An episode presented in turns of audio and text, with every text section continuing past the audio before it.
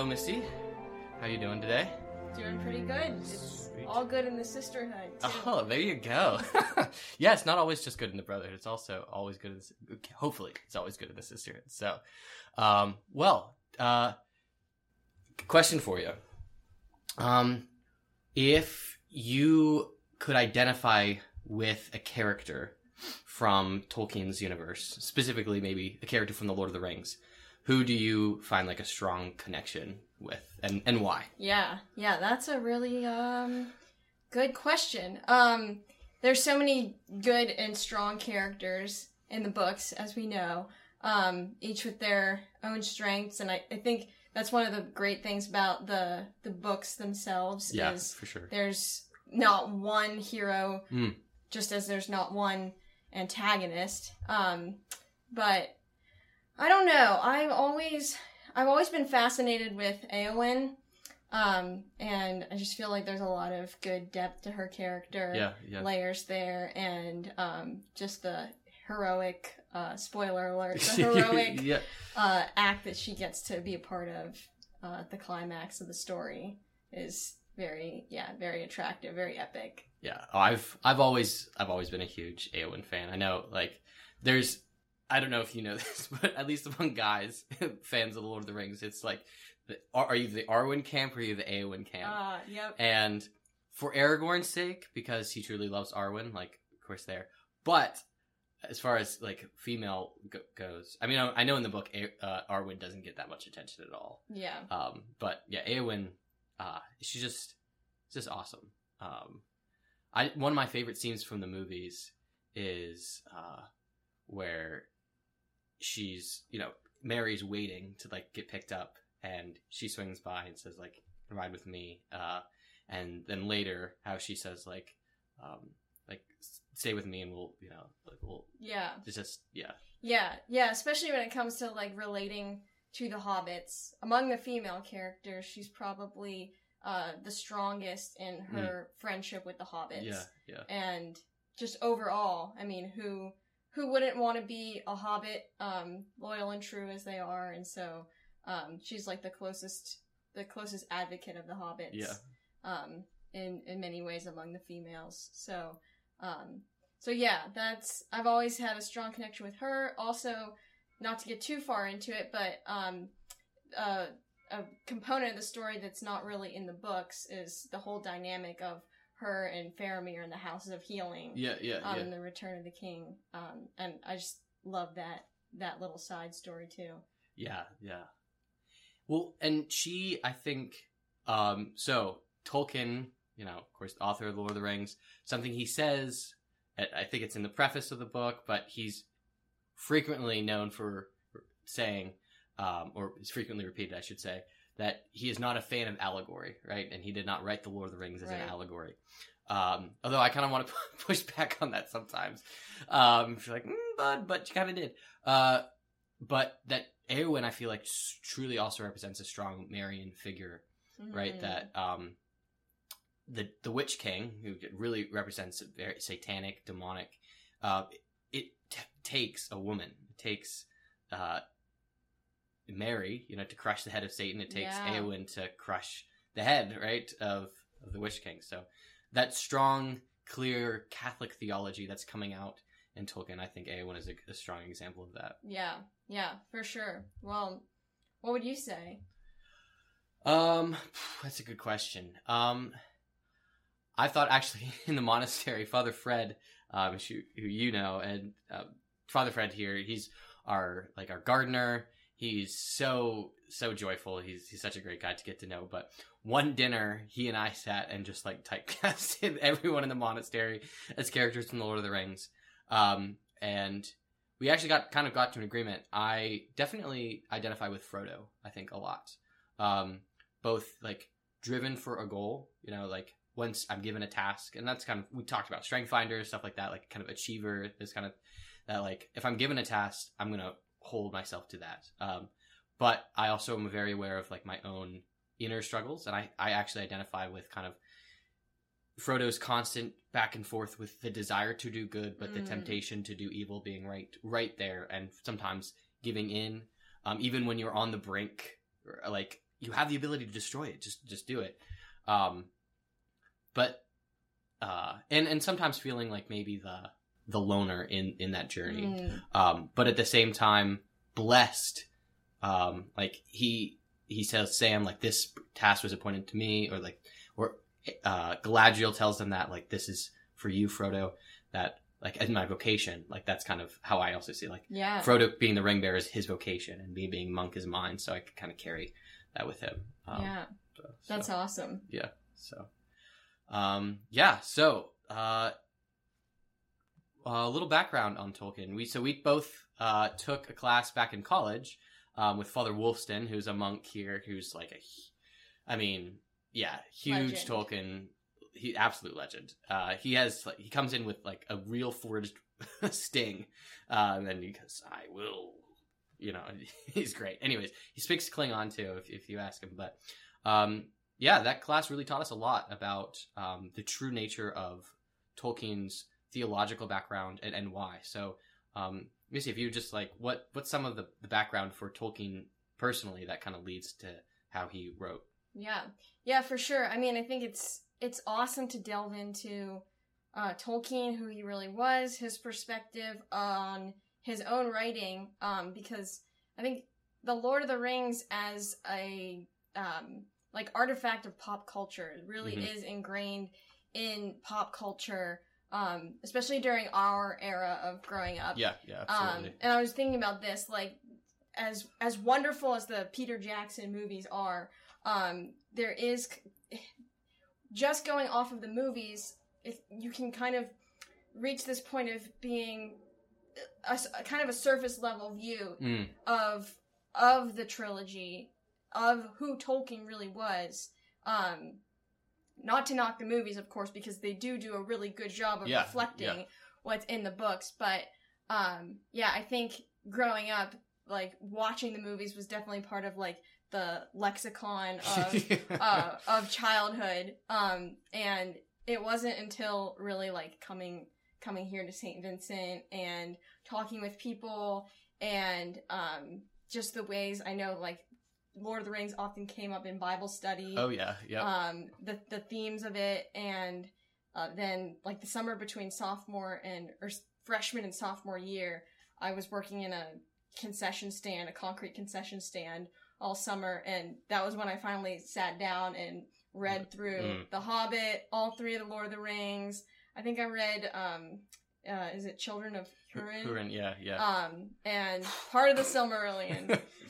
and so I just knocked it out. I, there were too many people at St. Vincent who That's- would yeah. rave about the Lord of the Rings, and I knew that I knew it from the movies, but like not from like a personal yeah, level. yeah. And I think I really connected with um connected with the story most when I when I got into the books and was reading it and then um then of course there was this legendary class that we knew Yes. about and um I remember like before uh registration time like there was that anticipation Oh, yeah. of are we going to get into this class Everyone wanted to get into this class. um, and yeah, so I guess going back to your question, not to stray too far away from from just the foundation of Tolkien.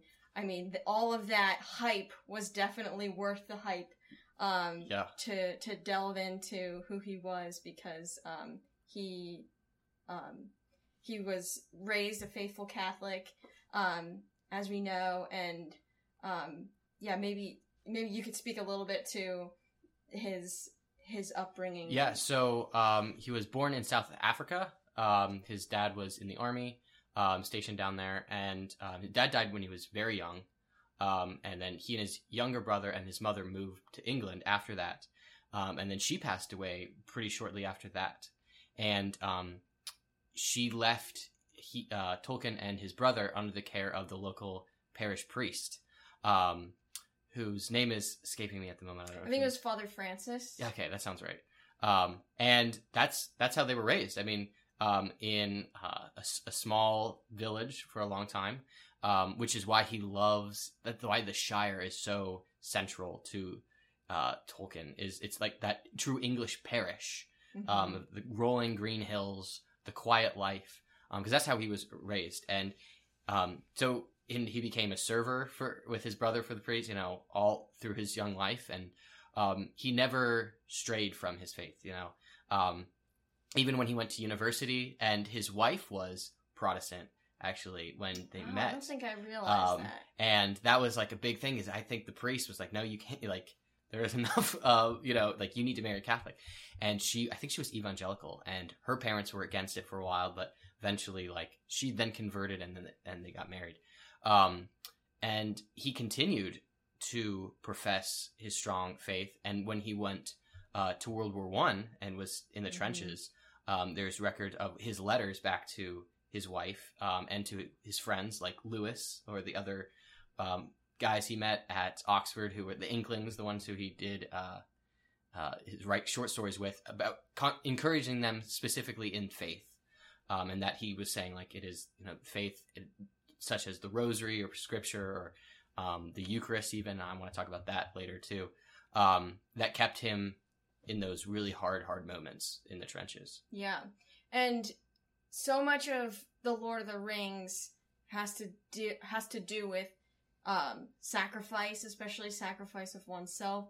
And I don't think most people realize even just the sacrifice that his family went through Yeah. in order to practice their faith because um I believe, you know, after after Tolkien's father died, um his mother was actually a convert to Catholicism. That's right. Is that right? Yeah Yeah. and um and the rest of her family was not catholic and so that was the reason why this um this priest ended up taking the boys in was because their family basically disowned them That's right. um Yeah, because of their faith and just to see that foundation of um that that example that his mother set for them hmm of of sacrificing for something that you love and believe is truly valuable. Um, I think that really had an impact on Tolkien and the way he thought about um, about that theme that then came into his books. Yeah, abs- and sacrifices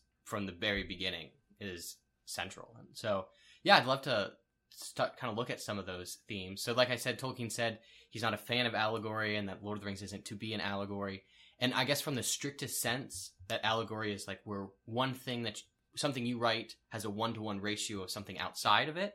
Mhm. Okay, true. That's that's not what Tolkien wrote.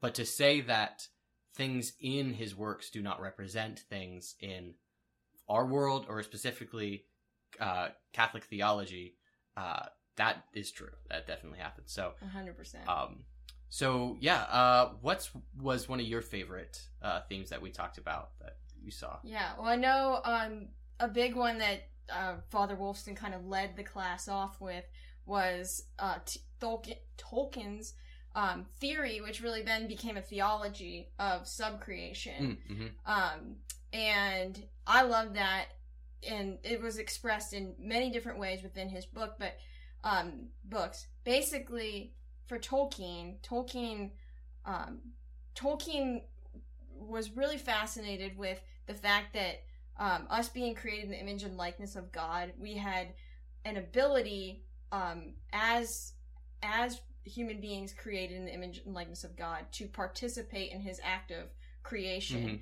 Mhm. Um, so much so that he he really thought that um, the the foremost way that we could express our humanity and um, our our identity as beings with living souls was to participate in that act of creation by using our creative gifts. Yes. Yeah. And um, creating for him, he created an entire world yeah. Right. um, language and genealogy, mythology, and um, so for yeah, for him, that was his way of um, kind of becoming a sub creator, Mhm. saying God gave me this mind and this gift, and so I'm gonna y- use that to make something um, wonderful and beautiful.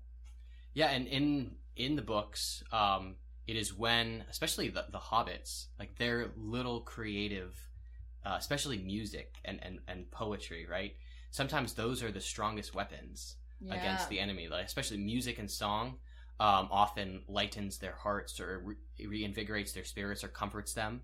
um, and it's this participation in the creative work of God that then dispels the darkness. Yeah. Um, so Tolkien really kind of seeing that guy entrusting to creation an ability to also create. We have a Mhm. duty to continue to do that. yeah.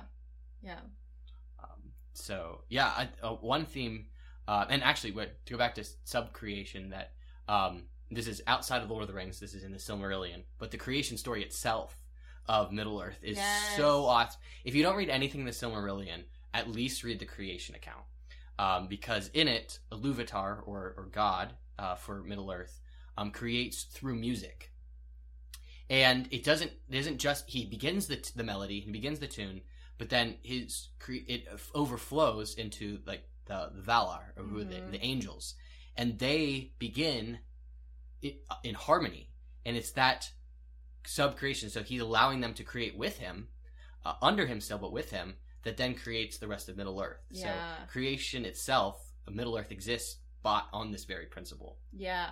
Yeah. I remember first reading that account and it just like blowing my mind.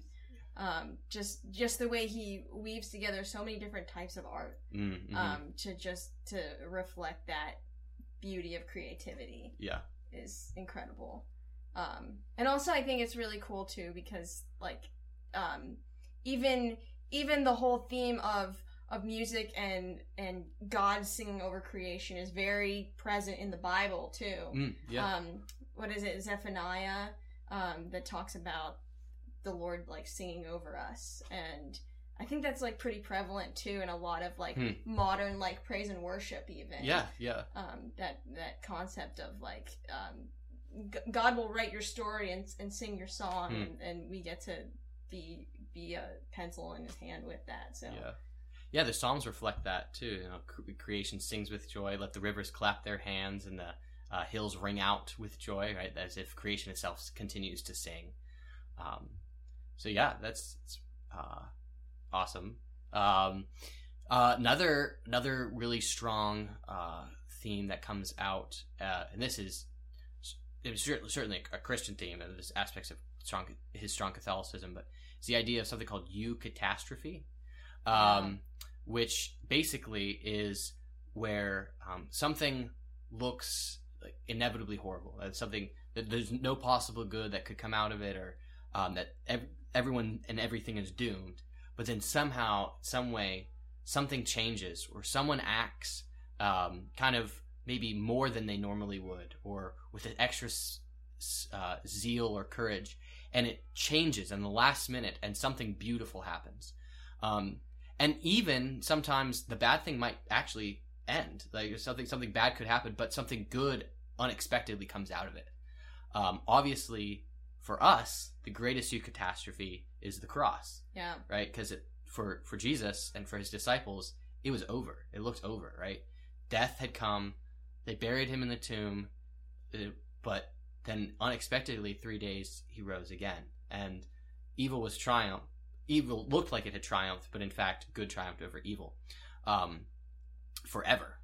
Uh, and there are tons of instances of eucatastrophe um, in the Lord of the Rings, but yeah, yeah. I If you- think I think if I recall, like the the direct translation of that phrase is a happy catastrophe. mm, yeah, which yeah, which seems so contradictory but yeah if if we look at at especially the gospel like that is what the resurrection is. Yeah, yeah, um it's the contradiction of the cross the contradiction of the resurrection then um i think like gk chesterton calls it like the greatest joke basically yeah, that ever was played. Um, and yeah, I just I love that concept in the Lord of the Rings, and I think what's so brilliant about how he uses it in the Lord of the Rings is you expect in many movies and pieces of literature, you know it's gonna have a happy ending, Mhm. and it's it's very predictable in that way. If if you look at any like sports movie, Yeah, yeah, you know yeah. what's gonna happen. But he he crafts he crafts these instances in the Lord of the Rings and even the Hobbit in such a way that when it happens, you're still surprised Yeah. because of the way it happens and um, just how someone or something comes through.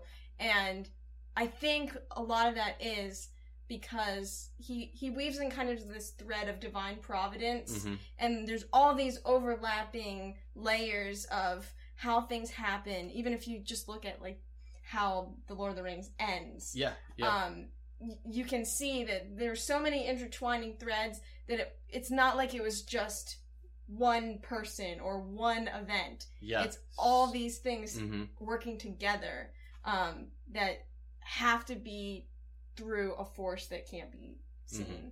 Yeah, yeah, and uh, I think Gollum, like you're referring to the end of the Lord of the Rings, right? That's he's his presence there at the very end at Mount Doom. It really, I think, reflects the strong hand of Providence and this idea of eucatastrophe. Um, and Gandalf actually comments on that before, right? As kind of the Mhm. prophet, right? That um, you know, well, Frodo says, "Oh, it's a pity that Bilbo didn't give him while he had a chance, kill him while he had the chance." And that actually conversation is my favorite part in the whole series. But then Gandalf says, "I believe that in my heart, Gollum still has some part to play," yeah and that is shown that if Gollum, the one who he tried to take the ring, he tried to kill them in Shelob's lair, everything. If he wasn't there at the very end, it would have been over yeah because Frodo took the ring and Sam couldn't do anything about it.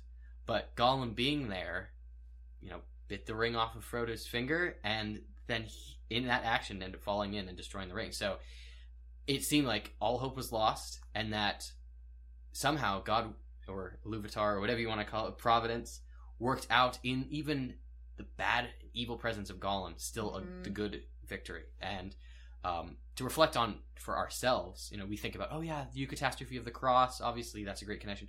But like, reflect on our your own eucatastrophes. I think Yeah. like, um, where you thought there's no way that God could work something good out of this, or Mm. I have fallen way too far away from grace, um, or relationship with Him, or with other people. Like, there, where is redemption for me?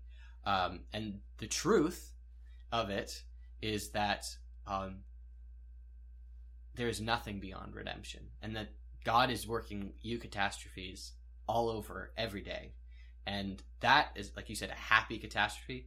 That's something that should hopefully bring us to joy, and when Mhm. we reflect and look like, wow, look at where God's hand actually was in all of that. yeah amen yeah that's a great connection So think about your catastrophes and we'd love to hear about it. Actually, comment below. What's your eucatastrophe? Um, yeah. Uh, how about the sacraments? That's so. That's very obviously.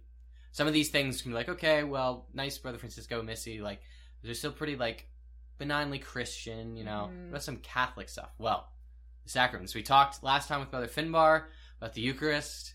I'm gonna keep on talking about the sacraments because they're awesome. But um, some of, some of them are more subtle in the Lord of the Rings. Some of them are a little bit more obvious. true But yeah um, want want want to talk about any or one of them or yeah one that yeah maybe strikes you more?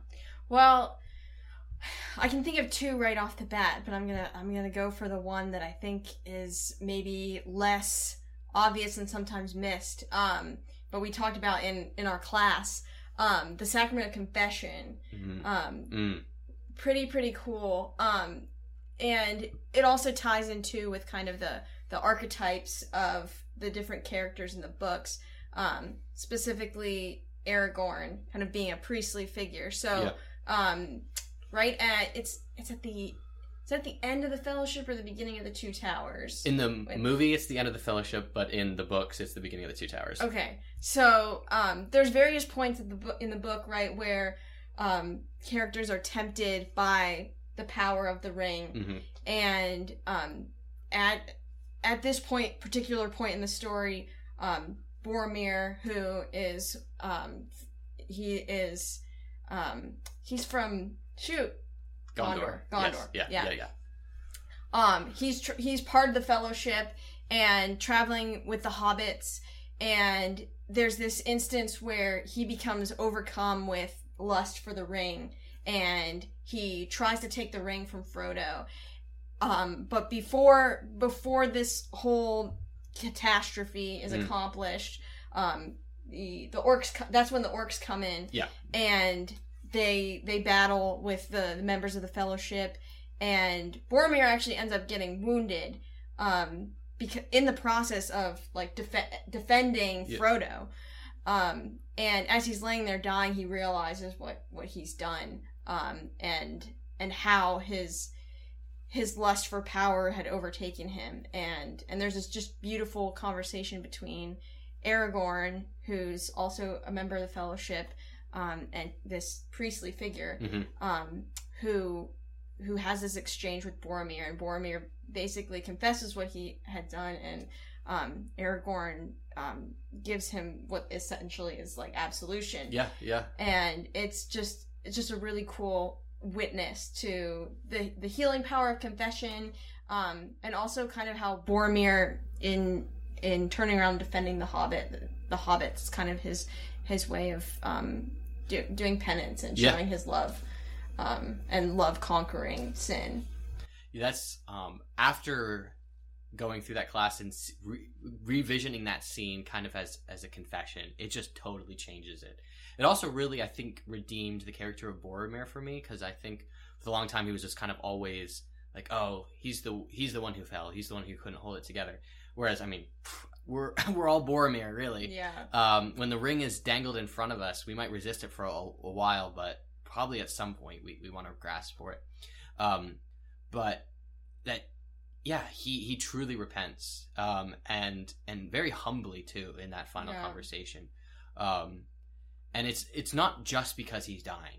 I think some people are like, oh, you know, he's dying. It's like now he realizes, like, no, he Mm, he yeah. comes to that realization before, and that's why he starts to defend the hobbits Mhm. um, and then this is kind of the the final, I guess, the climax of, of his Mhm. redemption there.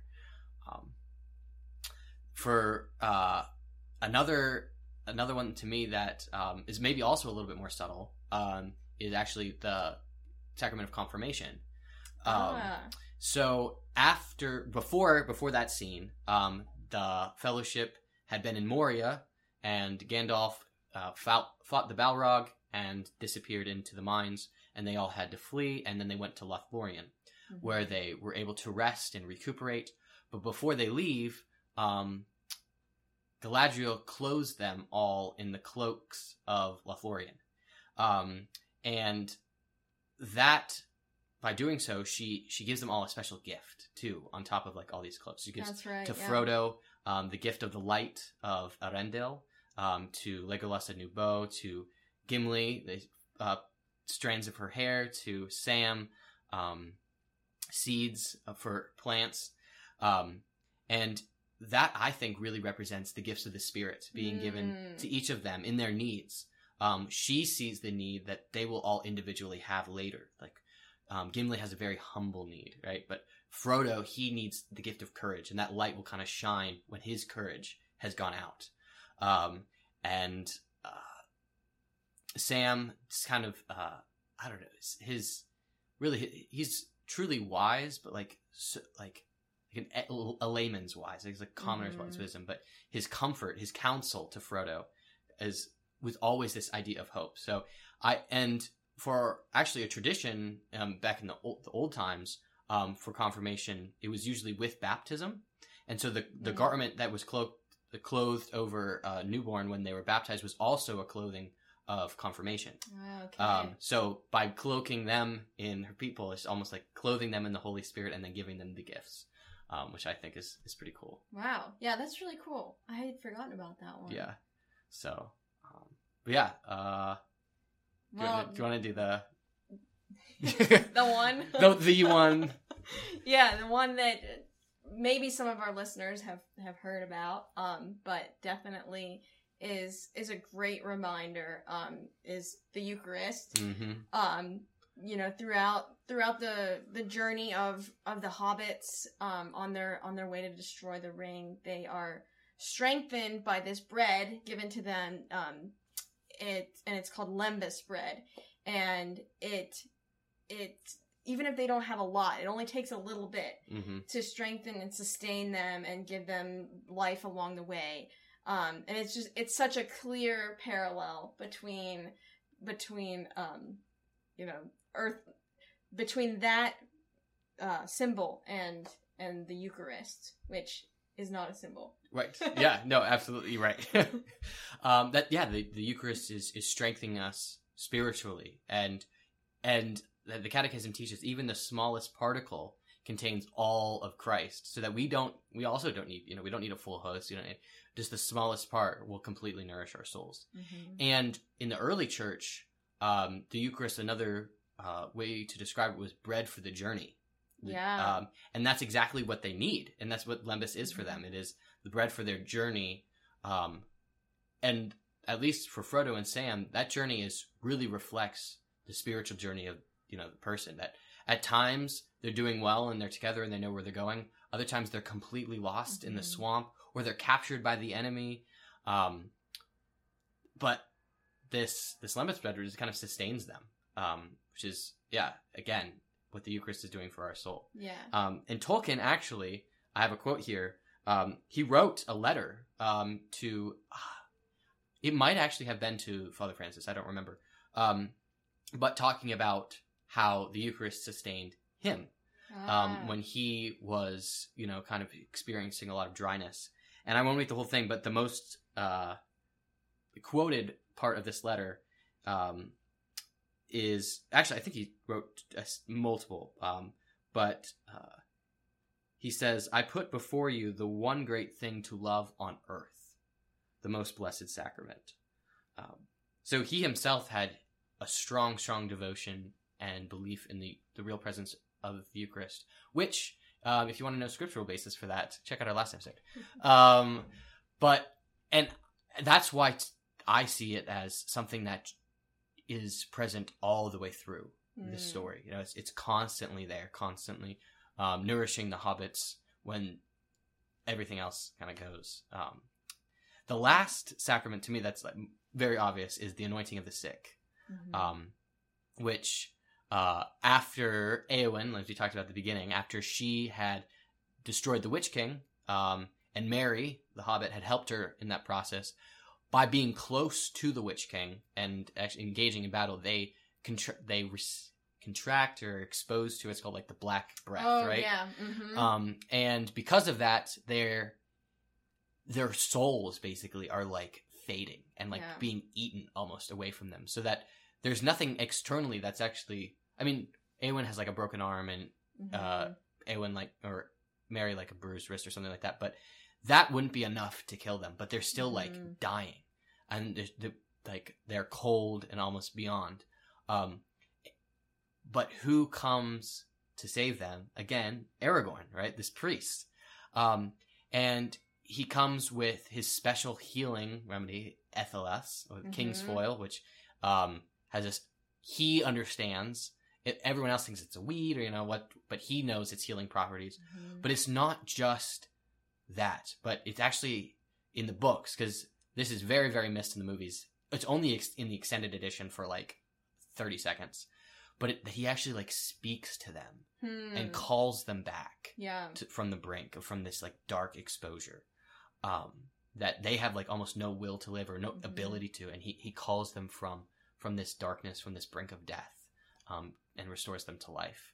Um, which in the book, the scene is it's called the House of Healing. I think I Yeah. um, and oh yeah, it's it's it's so good. And again, reflects that whether you know Tolkien was saying allegory here or not, Mhm. he was the power of the sacraments to restore life to our souls was being very clearly reflected in Tolkien here. Yeah, yeah, yeah. And I love. I keep thinking about what- you said in the beginning about eucatastrophe and how that um, that plays into our own lives. Um, and with these examples too, like yeah, I just continue to encourage people think about how how these can apply to you as well. Yeah. um, whether it is whether it is the the sustenance of the Eucharist and all of us being on our own Mm. spiritual journeys. Um, like there are true stories of the saints who literally subsisted on Yeah. a crumb of the Eucharist for like an entire month. It's that crazy, was all yeah. they ate.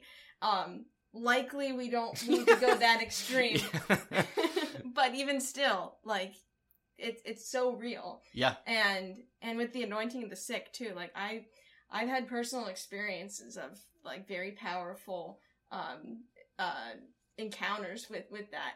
Oftentimes, people think that that is a sacrament that Yeah. you can only get when you're on the verge of death, but um.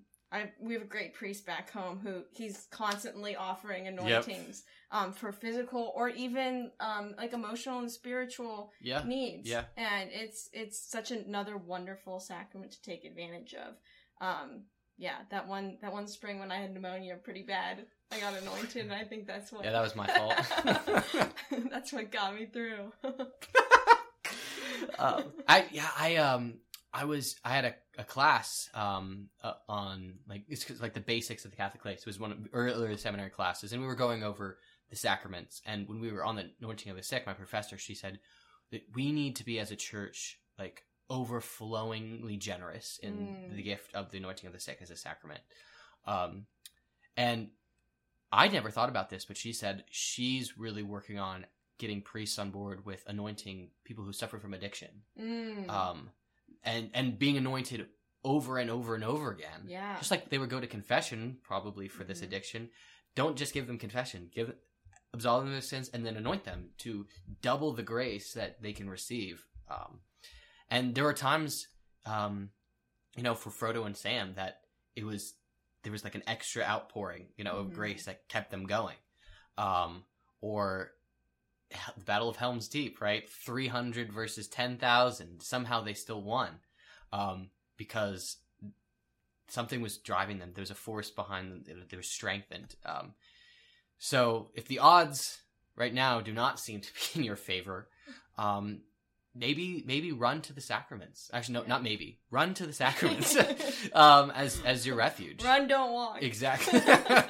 um, and yeah, and you know, if you've never read The Lord of the Rings and now you're interested, like, do it, do it, do it, do it.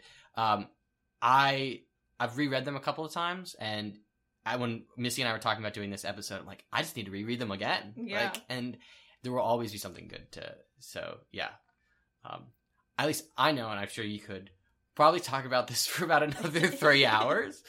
Um, but we'll save you that, and maybe we'll loop back sometime and talk about Yeah, other maybe Tolkien part stuff. two. Yeah, we'll see. So, um, well, thank you, Missy. It was great having you here. Um, uh, and if you guys like this episode, please let us know uh, what you liked about it. Um, any questions you might have for uh, myself or for Missy um, or for Nate. He's not here, but you know he's always have questions. Um, or what's your favorite part from the Lord of the Rings? Whatever, any of that. Um, I know Nate ragged on me last episode about the whole like comment, like, share thing, but I don't know. I think it works. Maybe, maybe not. Tell me if it does. So, anyways, from uh, I'm Brother Francisco from All Good in the Brotherhood. I'm Missy from All Good in the Sisterhood. There you go. Sisterhood's still good. Absolutely great. Um, and we hope you all have a wonderful and God bless day. Thanks. Bye.